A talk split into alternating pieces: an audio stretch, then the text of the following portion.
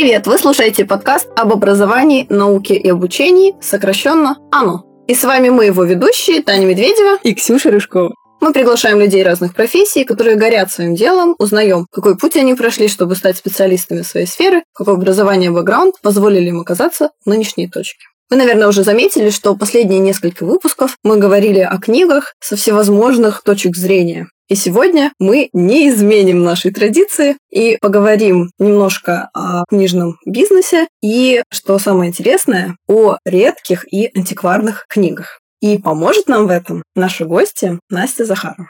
Здравствуйте, дорогие слушатели. Расскажи немножко, чем ты занимаешься, чем ты сейчас живешь, дышишь. Я работаю в книжном издательстве Захаров в отделе продаж. Отвечаю за получение книг конечным покупателям.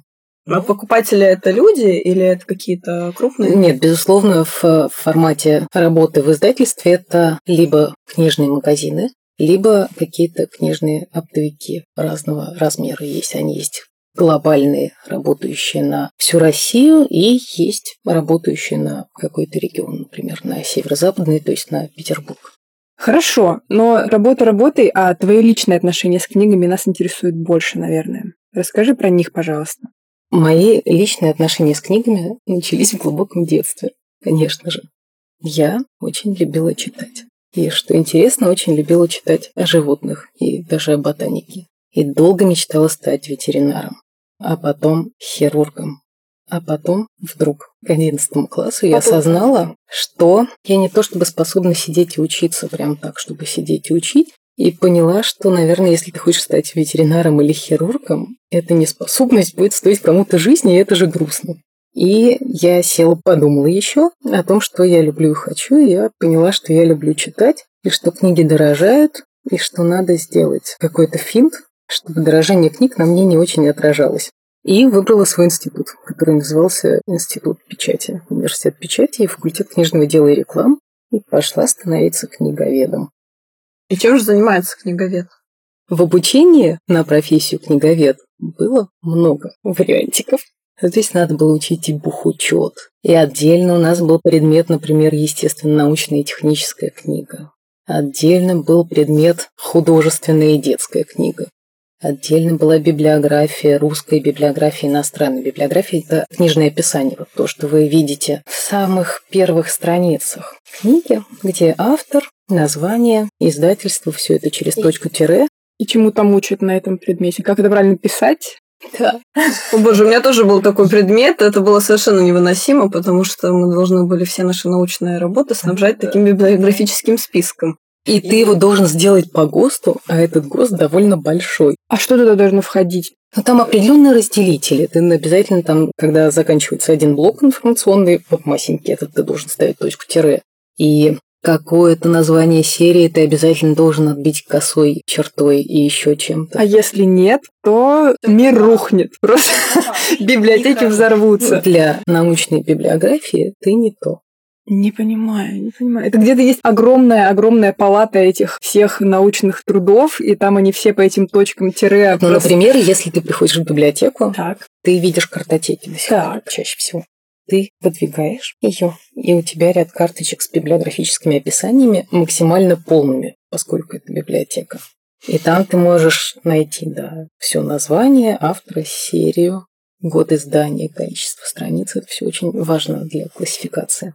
Есть же библиотечная и библиографическая классификация ужасного размера. А это тебя как-то отразилось на твоих личных привычках? Ты, например, банки закрываешь летом, мы тоже там, значит, точку, тире, огурцы соленые 12 Нет, но хочу сказать, что когда я училась, это воспринималось как нечто ужасное. Ты думаешь, я же шла учиться вообще жизни с книгами. Почему тут какой-то чертов формализм? И вот эти вот точка тире, и нас бесконечно заставляли писать эти библиографические описания просто руки по кругу постоянно, да, в тетрадочках. Потом у нас были курсовые по иностранной библиографии, когда надо было пойти в библиотеку иностранной литературы.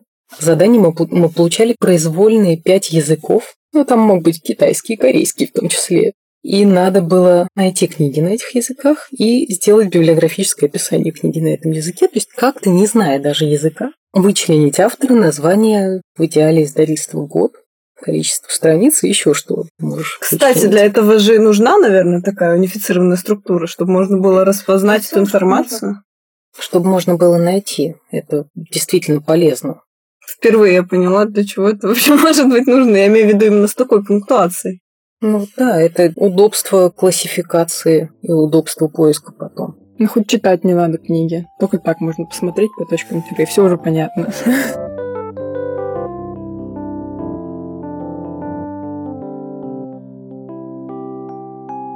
Ужасно смешная была история в институте. Нам выдавали курсовые как раз про периодику библиографическую еще до революционных лет. И я помнила, что был журнал «Библиограф», который выходил совсем чуть-чуть. Он прям не продержался и года, и я радостно взяла тему этого журнала. Когда пришла в библиотеку, узнала, что их было два, и один не продержался и года, а второй 12 лет выходил. И я, конечно, схватилась за него. И надо было тоже описать все эти журналы, схематизировать их. Ну, что значит написать журнал? Ну вот у тебя есть подшивка. Приходишь в историческую библиотеку, берешь подшивку за 12 лет. И пишешь на эту тему курсовую, то есть пишешь, что чаще всего ну, то есть структура, журнала, структура журнала такова. Чаще всего были такие темы. То все пятое, десятое. Я смутно помню все. Я помню, что в перерывах я читала некрологи. То есть, когда я уставала, я переходила в раздел некролога, и мне легчало. А в чем ценность такой работы? В систематизации. Ну, то есть, это действительно систематизация. Книг огромное количество, и вообще книжных пластов огромное количество. И сейчас уже есть система библиотечной классификации, есть ГОСТы библиографических описаний когда-то. Только-только начинали все это систематизировать, это действительно было важно и для понимания, куда соваться, и для, собственно, сохранения информации. Потому что сейчас, когда ты обращаешься не только к поиску информации для написания дипломной работы, например, или исторического какого-то очерка, но и для поиска информации по антикварной книге ты пользуешься в том числе библиографическими справочниками. Например, кто-то просто методично записывал биографии мемуары, вышедшие там в 1896 году, условно, кто-то детскую, художественную. По этим библиографическим спискам ты можешь видеть, что было тогда, и можешь найти, можешь узнать, кто издавал детскую книгу в те годы или еще что-то. Но это, правда, большой инструмент внутреннего пользования. При этом он не будет, наверное, интересен просто читателю и не нужен, но он нужен историкам, каким-то консультантам по антикварным делам, безусловно. Ну, кому еще в целом? Ну, специалистам, которые углубляются. И кому еще это надо? Больше никому, собственно.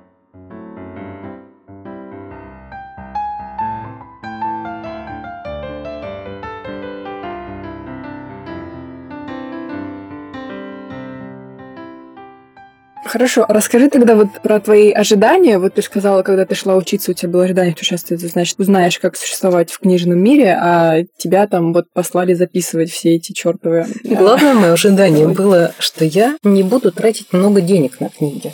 А вот где связь? То есть ты пойдешь учиться, значит, на книгу? Ну да, ты проникаешь. И в идеале я уже, я, я думала, что в идеале я буду работать в издательстве. И типа скидка для своих. Ну не то, что скидка для своих. Если ты печатаешь книгу, у тебя есть к ней доступ, а ты ее можешь читать прямо на месте. Б, если вы производите книгу, ты можешь ее купить за цену производства, а не за цену издательскую плюс наценка магазина.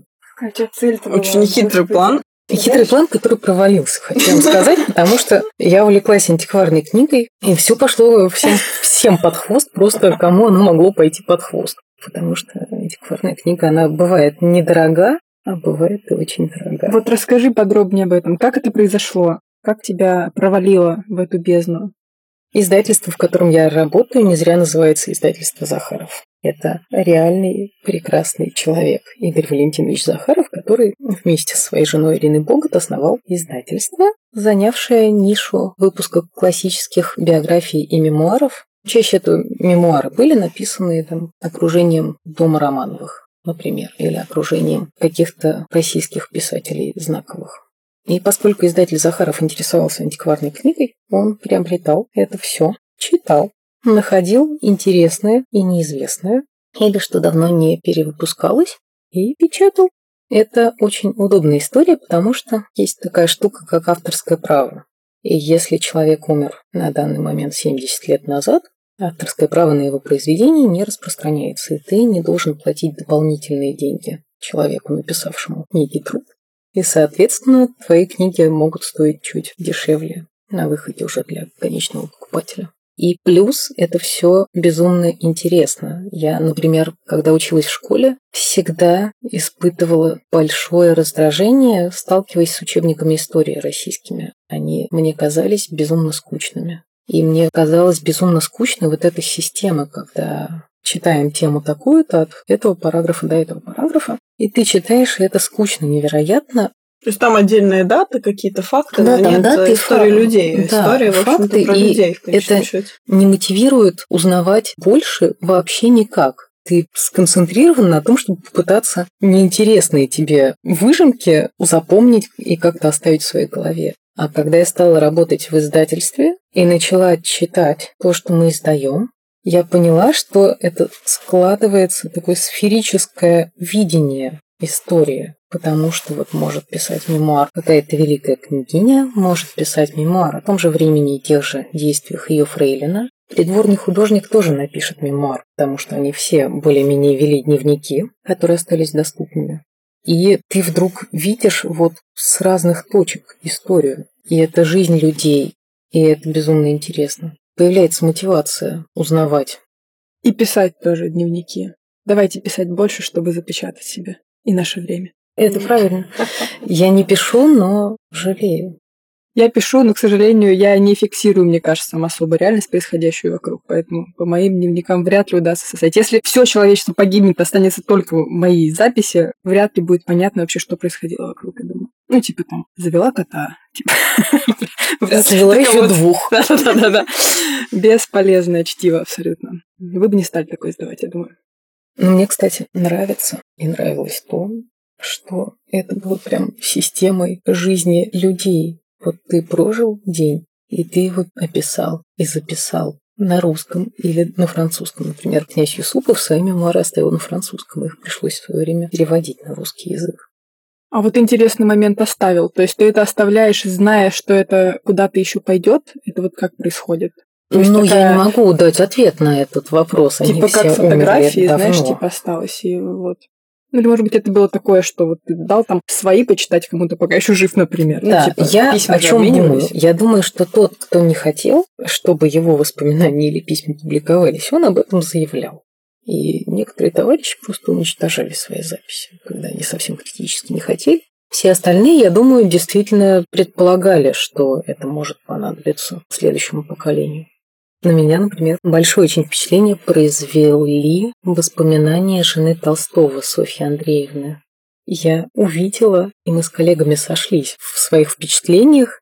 Ты читаешь и видишь развитие маниакально-депрессивного психоза и течения. У нее, правда, была болезнь, и даже после ее смерти ее родственники разговаривали с доктором, который за ней наблюдал. Это называлось истерия или еще как-то, но, скорее всего, это был маниакально-депрессивный психоз. И поскольку она вела дневники скрупулезно и помогала Льву Николаевичу не менее скрупулезно, ты прям видишь развитие болезни. Ты видишь, где пики, где мания, где ее чуть-чуть отпускала, и сочувствуешь Льву Николаевичу. И ей в целом тоже сочувствуешь. Я уничтожаю свои дневники. Не хочу, чтобы кто-то диагностировал у меня синдром на будущее.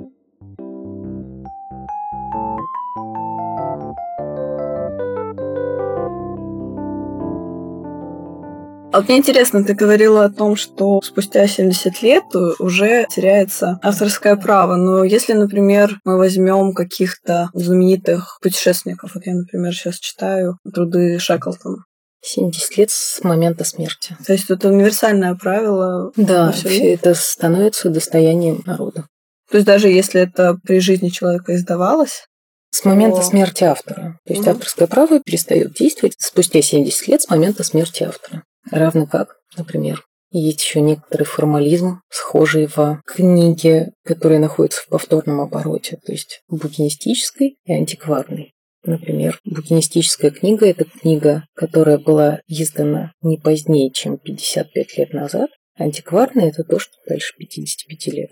И есть еще один нюанс. Если книга издана сто лет назад, она переходит в разряд культурных ценностей. И, например, чтобы вывести ее из России, ты должен пойти в Министерство культуры, отнести туда книгу живьем и получить разрешение на вывез. И заплатить еще пошлину в размере 10% от оценочной стоимости экземпляра. А кто оценивает? Российская библиотека, там две точки. Ты должен пройти две точки фактически. Ты сначала несешь книги с библиографическими описаниями. Между прочим. Со списочком. В Ленинку. Не в само главное здание, а через Маховую за манежем есть маленький особнячок. Если у вас вдруг есть э, книга, которая больше ста лет, записывайте. И вы хотите ее вывести за границу. Так не надо. Несешь туда, они проверяют в Ленинке, сколько есть экземпляров в Ленинке. Если их в достатке, тебе выдается письмо с оценочной стоимостью, и ты уже едешь в Министерство культуры, которое недалеко от Останкина находится. Там оплачиваешь эту пошлину, и они дают тебе письмишко о том, что ты можешь вывести книгу за границу. А ввозить? Ну, как это проверяется? Ввозить точно так же на таможне. Ну, то есть, если просто у меня случайно в чемодане просветят и найдут старинную книгу, то уголовное хм, дело. Кажется, это старинная уголовное, книга. Это уголовное дело. Но они должны бы уже знать, наверное, что ты какой-то антиквар. Ну, или собиратель. Они, правда, следят. Наш издатель, например, живет не в Москве давно, в Берлине. С одной стороны, они перевезли туда ребенка учиться, а с другой стороны... Пару десятков антикварных книг. Да. Случилась история, что на границе его взяли с книгой в чемодане и завели уголовное дело. Он, правда, смог вылететь, и дело потом закрыли, но Факт остается факт. Факт остается факт. А ты что-нибудь такое возила? Нет. У меня же нет пока что собственности с рубежом.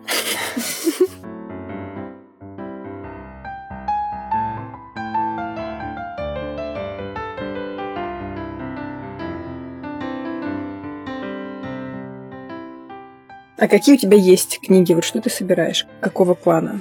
Я собираю, как выяснилось, ярчайшие образцы мужского шовинизма. Я так и знал, что ты мне скажешь.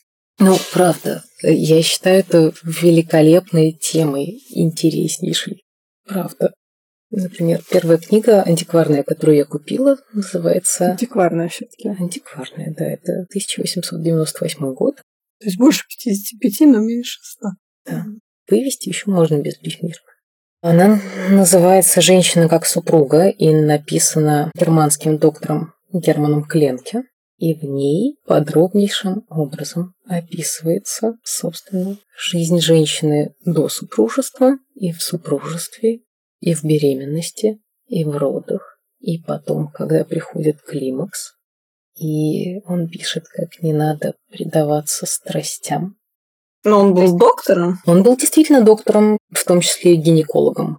И это действительно уже образец просвещенного мужчины, хотя многое еще кажется нам диковатым из того, что он пишет, но он уже пишет, что он уже защищает женщину. Он пишет, мол, некоторые дяди говорят, что женщина не совсем человек, и не может думать. Но я бы с этим поспорил и приводит аргументы о том, что женщина все же человек. Возможно, человек. Нет, невозможно. Он же все а, же уже, уверен уже в том, точно что человек. женщина имеет смысл. Господи. Но безумное количество интересного можно узнать из этого всего. Например, я когда читала про беременность и роды, история, о которой мы не задумываемся сейчас вообще. Как вычисляли предположительный день родов? Это сейчас мы уже месячные, то все, пятое, десятое. Во-первых, иногда было месяцами неясно, что ты беременна. Ну вот нет токсикоза или еще что-то, а месячные, может, скачут. Неясно было. И он пишет, что когда невозможно высчитать день последних месячных, надо дождаться первого шевеления плода в утробе. И если это неясное шевеление, то еще чуть подождать и все-таки дождаться ясного. И тогда... Он сам скажет, да?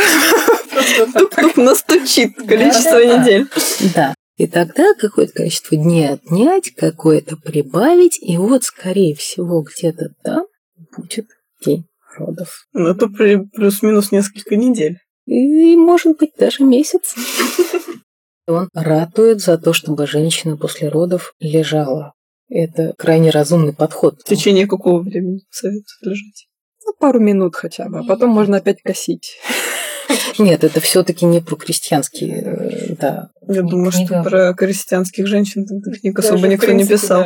Да, он единственное, что писал, что крепкие крестьянские женщины, а что им оставалось. Вот. Нет, он рекомендовал лежать более чем неделю. И писал отдельно, прям останавливал свое внимание на том, что часто нет ничего глупее, чем тащить свежеродившую женщину в церковь на крестины, что довольно часто случалось, что заболевали и умирали, еще не оправившись от родов, пойдя в церковь, потому что кто-то требовал. И отдельно этот человек прописал, мол, дорогие все, дайте женщине отдохнуть. Пожалуйста, не надо, чтобы шли родственники. Не надо этих посещений. Я вот в тот момент его полюбила, когда я наткнулась на эту историю. Я подумала, какой хороший человек.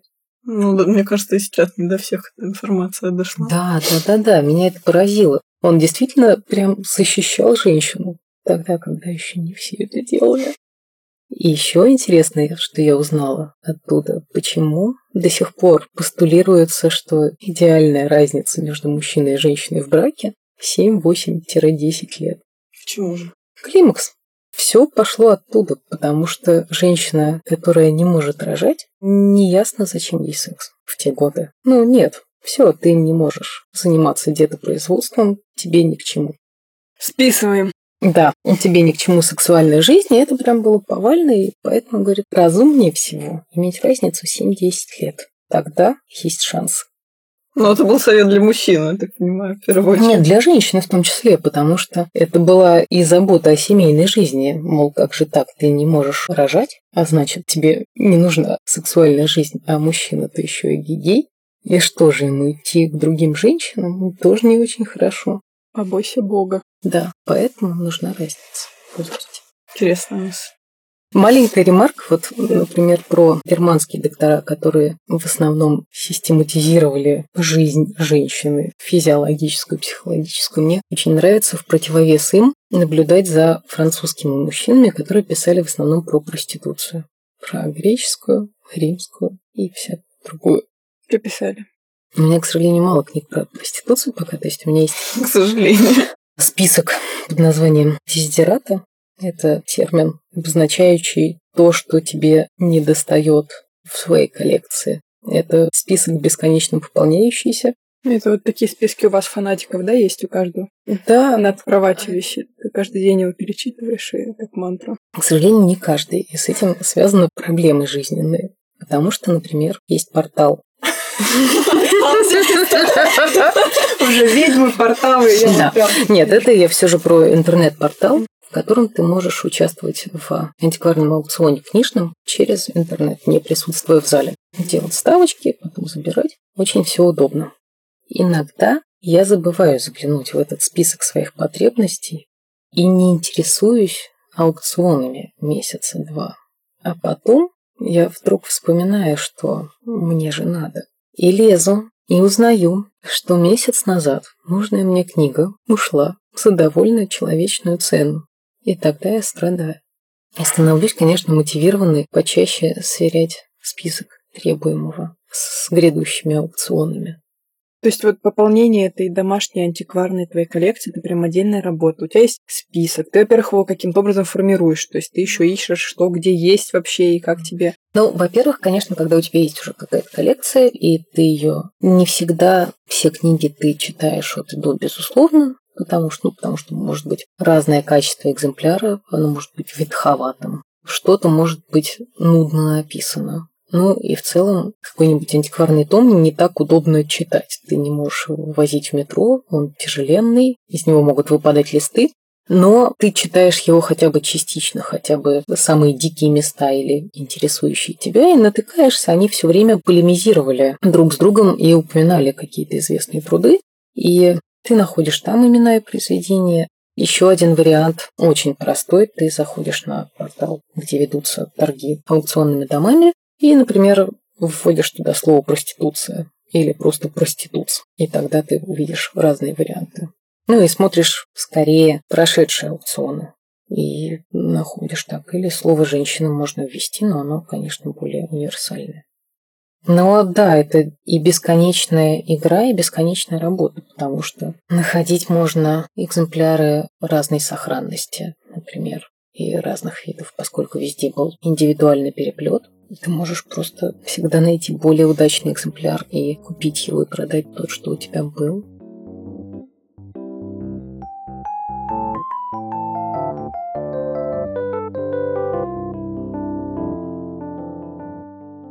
А для тебя ценность такой книги, она из чего формируется?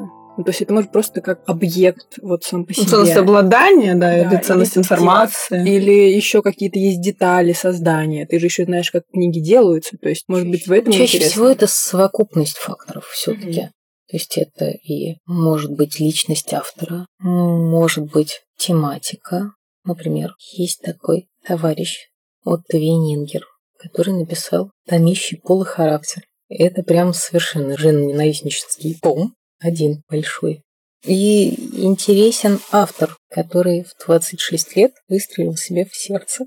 После того, как написал такие книги. Да, разочаровался в жизни очень сильно. Возможно, в женщинах. Не дотянул годов. Был невинен при этом. Что характерно. А сами книги как объекты, как создание, как вот сделано на каким-то особым, не знаю, методом или еще что-то. Книги как объекты и как создание – это отдельный большой пласт, на который у меня пока нет денег, но я надеюсь, они будут. То есть это уже другая категория, это другие... Это другая категория, Высокие. которая, да, тоже бесконечна. Например, есть 42-строчная Библия Гутенберга. Это первая печатная книга в мире. Их немного сохранилось, и последний экземпляр, находившийся в частных руках, довольно давно приобрел какой-то японский банк. Больше его никто не видел. Но есть, например, книга «Птица Америки». Это самая дорогая из проданных на аукционе книг. В 2010 году она была продана за 11,5 миллионов долларов. А что в ней особенного? Это огромный, великолепный труд. Это гравюры и описания, подробнейшие гравюры птиц Северной Америки в натуральную величину с максимально полным зоологическим описанием. А какого года издания эта книга? Это было периодическое издание, оно распространялось по подписке и выходило с 1827 года по 1838. И делалось это так. Раз в месяц или два подписчики получали жестяную коробку, в которой лежало 5 гравюр размером 99 на, по-моему, 68 сантиметров, то есть это половина человеческого роста. Сами гравюры делались типографским способом, это резалась форма, печаталось, но дальше начиналось интересное. Полсотни человек раскрашивали эти гравюры вручную акварелью. Очень тщательно, очень аккуратно. Потом, как раз в 1938, наверное, году, вышло четыре тома описаний птиц к этим гравюрам, потому что автор стремился избежать отдачи обязательного экземпляра в библиотеку. Там было, по-моему, 485 гравюр видов птиц. Ну, не видов птиц, а птиц. Натуральную величину и четыре тома описаний этих птиц. Кто были подписчики этого издания? Где это все это они хранили? Короли. Много королей. На самом деле, первого издания «Птиц Америки» существует примерно 180 экземпляров. Ну, там 180-200. В частных руках 11.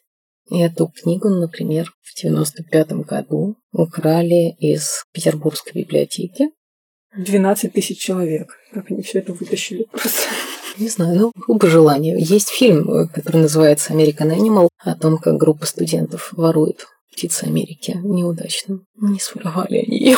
Вот. И эта- а книга, украденная из Питерской библиотеки, была найдена на предаукционном просмотре в Кристис и возвращена в библиотеку. Но это огромный труд, многолетний, ручной и научный. А кто автор? Меня написано на бумаге. Потому что иногда я забываю. Его зовут Джон Джеймс Адюбон. Он зоолог? Орнитолог? Он орнитолог и художник-анималист. И крайне амбициозный человек. Мне просто интересно, И каким трудолюбивый образом- да, чрезвычайно. такой проект просто Но это действительно решиться на это. Ну, огромный это проект. Был схожий человек, который делал ботанические истории. И как раз на втором месте под Родовизне стоит книга «Лилейные» Пьера Жозефа Редуте. Этот товарищ был учителем живописи Марии Антуанетты, а потом, когда она скончалась довольно неприятным образом, стал еще и придворным живописцем Жозефины. И, живя с Жозефиной в ее усадьбе, начал рисовать и систематизировать лилейные, которые туда свозились, которые там росли, и с которыми была проблема. Их невозможно было засушить в гербарии. Слишком много воды, они теряли цвет, теряли форму, и в отличие от каких-то полевых цветов, невозможно. А гравюра давала и, и ручная раскраска. Там была та же самая история, что это большой размер, гравируется, потом раскрашивается пулом специально обученных людей, автор правит все это. Это меньше лет издавалась книга. Это тоже было периодическое издание? Ну, это было также по подписке, да. Для знатоков. В финале, да, у тебя образовывается книга, но получаешь ты все это частями просто потому, что кропотливая ручная работа. Но у него какая-то была тоже команда. Да, да, да. То есть он делал основные зарисовки сам с натуры с оригинала, потом резалась доска, он ее утверждал, потом он уже смотрел все раскрашенные копии и вносил какие-то правки. Мне кажется, какие-то подобные труды переиздает Ташен. Ташен, да, Да? Ташен переиздал «Птицы Америки» вот в каком-то почти оригинальном. Он все же меньше оригинального формата, но... Ну, у него довольно есть такие, да, большой. коллекционные тоже Да. издания. Но это вот тот, тот случай, когда авторское право уже не распространяется, и даже не оригинальное издание великолепной красоты все равно. Потому что ты можешь более-менее передать и цвет, и все нюансы уже. Но интересно, в качестве исходного материала они используют какие-то библиотечные Да, экземпляры? конечно. Ну, то есть они имеют право запросить доступ к этим материалам, полностью как-то отсканировать? вещь. Да, конечно. Но это будет делаться под надзором библиотекаря. Ты можешь в целом запросить в библиотеке, они отсканируют сами. То есть как соблюдением а вот как частное лицо я могу, например, прийти и сказать, что я хочу отсканировать Птицы какие-то... Америки. На самом деле жалуются люди, что в Ленинке и в библиотеках, в которых есть птицы Америки, не запрашивается экземпляр. Хотя я подразумеваю, подозреваю, не подразумеваю, что простому посетителю все же не дадут в руки птицы Америки. Мне кажется, это у тебя должно быть какое-то направление или от научника, или еще от кого-то. Ну, то есть должна быть какая-то бумага, все Это же, кодовое слово. все же подтверждающая то, что, Что ты ты достоин держать этот то, труд что у тебя серьезные намерения, что ты не соплешь сейчас экземплярчик, хотя, конечно, просто так его спереть довольно сложно. Птица Америки лежит в библиотеке в Филадельфии, насколько я знаю, и раз в день в пять часов вечера они переворачивают страничку. Ну. То есть чисто теоретически, если ты ходишь туда каждый день, то через полтора года ты, через почти два года ты увидишь все. Там, Например, там лежат все тома, поэтому все ты увидишь через семь с половиной лет. То есть там какая-то хитрая система, что они не только иллюстрации, а вообще всю, весь труд несколько томный переворачивают страницу. Ну, то есть ты какой-то день может, можешь прийти в холостую и увидеть Да, просто да. текст. Да. Хотя и текст там, я думаю, довольно занимателен будет.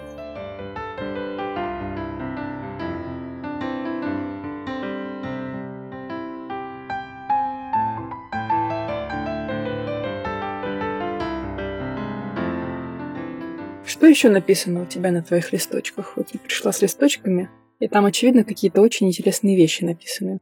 Я, готовясь к нашей встрече и пометуя про, естественно, научный вектор Спасибо. подкаста, о котором часто забываем мы сами. начала читать про Дарвина. Поскольку я не интересовалась вплотную, но я знаю, что происхождение видов первое издание это очень дорого, что автограф Дарвина это очень дорого, потому что Дарвин очень не любил их давать. И начала читать про русские издания. И тоже довольно интересная история, потому что, во-первых, в Россию в России никто не читал по-английски в те годы, и только два года спустя попал перевод на немецкий с комментариями переводчика довольно обширными. То есть это даже не был уже оригинальный текст Дарвина, это скорее была Какая-то интерпретация. интерпретация германского доктора наук какого-то. И первый русский перевод был сделан именно с этой германской интерпретации. И потом, спустя года четыре, это правда, мне кажется, от первого оригинального издания «Происхождение видов Дарвина» до появления перевода на русский этого издания, и то не этого, прошло 10 лет. Мне кажется, это связано еще с тем, что Дарвин не был уже каким-то знаменитым исследователем на момент начала. Скорее, с английским был вопрос. Во-первых, первый тираж происхождения видов оригинального разошелся довольно быстро. Но за время жизни Дарвина вышло шесть разных вариантов происхождения видов. И в шестом было довольно приличное количество изменений, и примерно 30% нового текста было. Это вот шесть разных редакций Дарвина ты можешь купить. И первая, безусловно, самая ценная и самая дорогая, потому что быстро разошлось, и наверняка было мало, потому что любой свежий автор, что тогда, что сейчас, издатель не рискует, выпуская его огромными тиражами, например, а выпускает чаще всего небольшим и не очень хорошо. Ну, просто чтобы не вкладываться в неизвестное что-то больше, чем нужно. Но он же был совершенно юнцом, он был 20 да, чем-то да, лет. Он стал знаменитым уже да. какое-то приличное количество лет спустя перечисляешь факторы, которые удорожают первые издания. И становится понятно, почему. Почему Гарри Поттер, например, первое издание безумно дорогое. Продается за 30 тысяч евро на аукционах. Потому что первый тираж был маленький на очень плохой бумаге с дурной обложкой и быстро канул в небытие, и тем ценнее эти экземпляры, которых осталось мало. Ну, ты сравнила. Ну, это, это разговор про редкость книг и про mm-hmm. то, из чего составляется, наверное, цена и ценность. И про то, что антикварная книга – это покупка и продажа истории каждый раз. То есть ты, ты действительно покупаешь не столько книгу, сколько какую-то историю, историю да. Про автора, Весь про издателя. Да, ситуация. Да.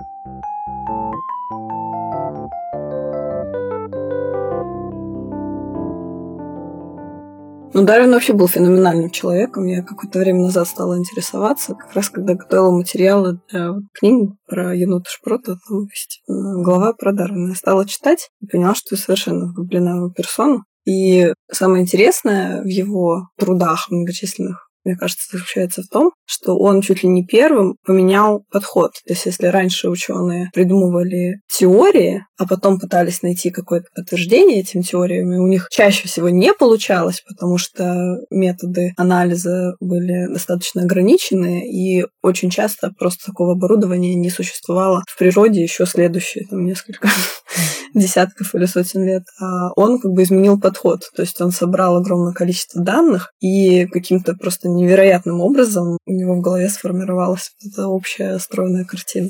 Да, да, которую он потом шлифовал, дополнял, но это какой-то абсолютно новый подход в науке, который, собственно, сейчас и применяется.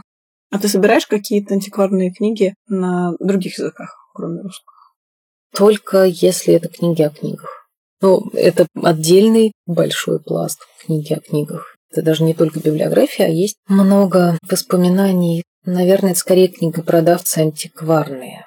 То есть из современ... воспоминаний современных книгопродавцев это только Шон Байтл, известный, ну, переведенный на русский язык. Они очаровательные, смешные.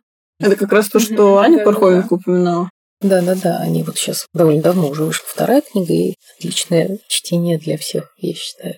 Но меня, конечно, интересуют больше антикварные дельцы, потому что поиск антикварной книги и поиск информации об антикварной книге – это было огромнейшее дело. И это всякие чудесные истории часто, когда тебе что-то ты копаешь, роешь, ищешь, не находишь концов спустя три года, случайно что-то находишь. Опять же, много историй таких описано, конечно, до появления интернета и вообще просто интернета даже как чего-то невообразимого. По поводу интернета, кстати, я пришла в голову, когда ты говорила о библиографиях. Если, например, все эти труды оцифрованы, то не пропадает ли смысл библиографических списков? И не в этом ли ценность, да, что, например, какие-то старые труды все еще не оцифрованы, и, соответственно, искать информацию в них достаточно сложно. Или, например, если они оцифрованы, но невозможен поиск по словам, как очень часто бывает. Оцифровано много всего и далеко не все. Я знаю, что у Ленинки есть уже цифровой каталог, довольно удобный, и частично в нем можно уже найти и просмотреть отсканированную книгу. Но вопрос, было бы все это, если бы столетиями люди не вели библиографические карточки? Наверное, было бы, но было бы сложнее. Безусловно, с появлением интернета многие поиски стали проще. Проще многое стало найти, но что-то нельзя найти до сих пор. То есть ради чего-то ты до сих пор суешься в библиотеку или в какие-то специализированные описания, иногда даже личных коллекций чьих-то. Есть, например, каталоги коллекции масонской книги, есть каталоги коллекции Романовых чего угодно, и ты не знаешь иногда, где ты встретишь нужное тебе описание, описание нужной книги. Есть каталоги и списки запрещенных книг, запрещенных в советское время, запрещенных в дореволюционной России и так далее. Как ты вообще хранишь свои книги? Как ты за ними ухаживаешь? Нам тут нас пугали книжными червями. Что там были, клещи или что там? Книжных червей сложно найти сейчас. Надеюсь, надеюсь. Никогда с ними не столкнуться. Да, книжные бложки. Я сейчас читаю как раз книгу Умберто Эко под названием «Растительная память». Никогда не читала Умберто Эко как писателя художественной литературы, но в какой-то момент открыла, что он довольно много написал о книгах, потому что он был библиофил, собиратель, плюс он медиевист, то есть исследователь средневековья и знает о книгах от и до. Он писал, что книжного червя травят циклоном, газом, которым пользовались при отравлении евреев в камерах, и поэтому он не мог им воспользоваться. А второй вариант если у тебя деревянный шкаф из массива, ты можешь поставить внутрь гнусный бабушкин будильник, который максимально дребезжит и максимально физиологично тикает. То есть он должен прям дребезжать и тикать. И книжный червь очень этого не любит. И он уползает, соберет свои вещички. К сожалению, нет. История, опять же, кровавая и драматичная. Он не может выползти и умирает от голода. Жестокий, гадкий мир. И потом ты в книгах находишь трупики книжных червей. Ну, они такие высохшие. Как они выглядят вообще, книжные черви? Как чевряки. Ну, какого размера? Масенького. Нет, э, я не видела, слава богу, книжных червей, но э, в антикварной книге я видела ходы. Они действительно в бумаге прорезают такие кружева, иногда очень удачно, и это прям очень красиво. Это ценится при покупке? Поедено червем, но не до конца. Ты говоришь, конечно, что фу, Слегка подъедено фу, экземпляр у вас не очень вообще-то червь, а вдруг он там живой. И можно цену скинуть. Но в целом действительно бывают удачные симпатичные ходы какие-то. Получается такое бумажное кружево, если не сильно поедено. Если сильно, то... Звучит немного брезгливо, если Нам честно. не нужен этот экземпляр.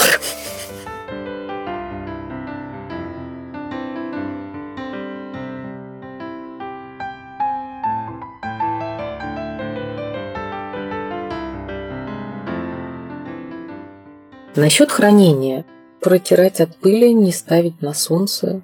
Ну, то есть главная проблема, когда мы с мужем обсуждаем библиотеку, и он говорит, она будет светлая. Я говорю, нет, Вова, она не будет светлая. Это должна быть максимально темная комнатка. Какая-то северная, потому что выцветание переплетов и корешков и высыхание солнце дает.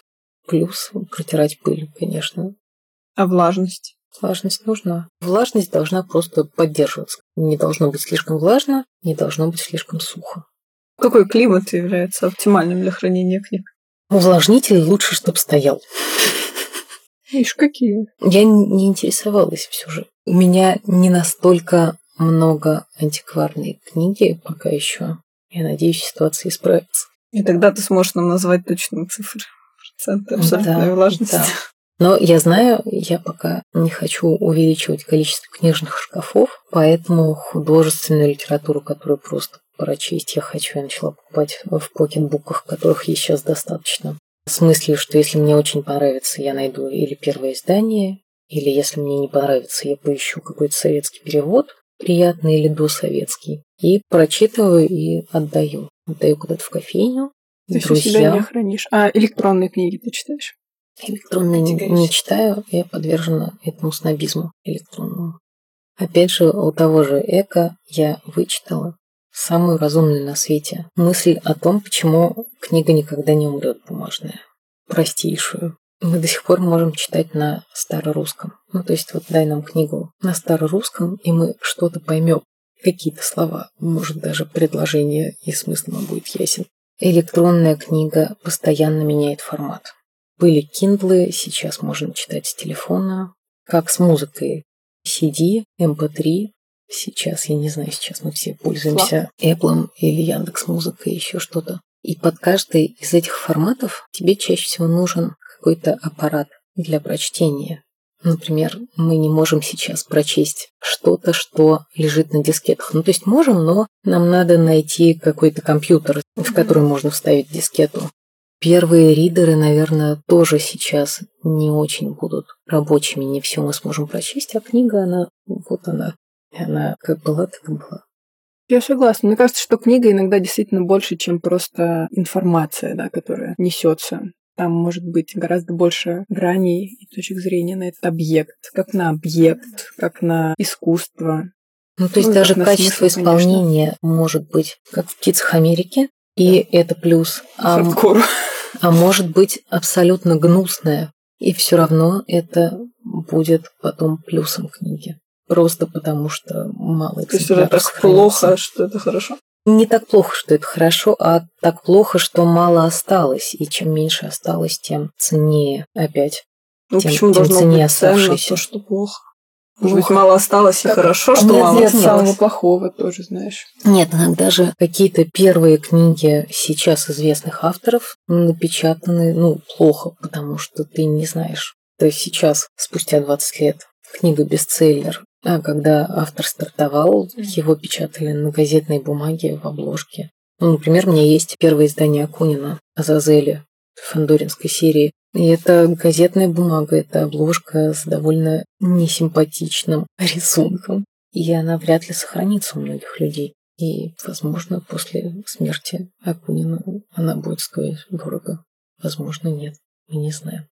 В общем, еще одно направление. Собирайте гнусные книги, и, может быть, однажды сказочно разбогатеете. Странных авторов, да. Знаешь, можно не самого плохо изданного, странного и подозрительного. Вдруг он сейчас как бомбанет через Но несколько лет. сложный путь, мне кажется.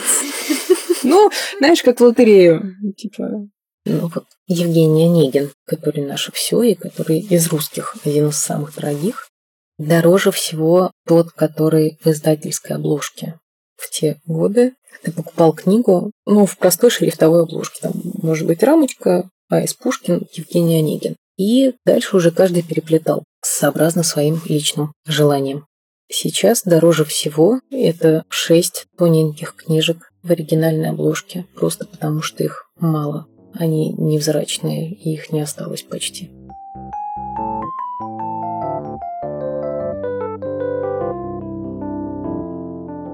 Спасибо большое, что нашла время. Я думаю, что очень много мы получили новой информации, неожиданных каких-то точек зрения. И я думаю, что будет полезно, если ты поделишься ссылками о тех книгах и исследователях, которых ты упоминала, чтобы наши слушатели тоже смогли этот вопрос изучить и вдохновиться так же, как и мы сегодня. Да, ты потрясающий голос еще. Спасибо. Просто так промурлыкала весь выпуск. Я думаю, что его можно будет слушать как медитационный такой аудиофон. Спасибо большое. Да, была рада вас видеть. Пока-пока. Пока-пока.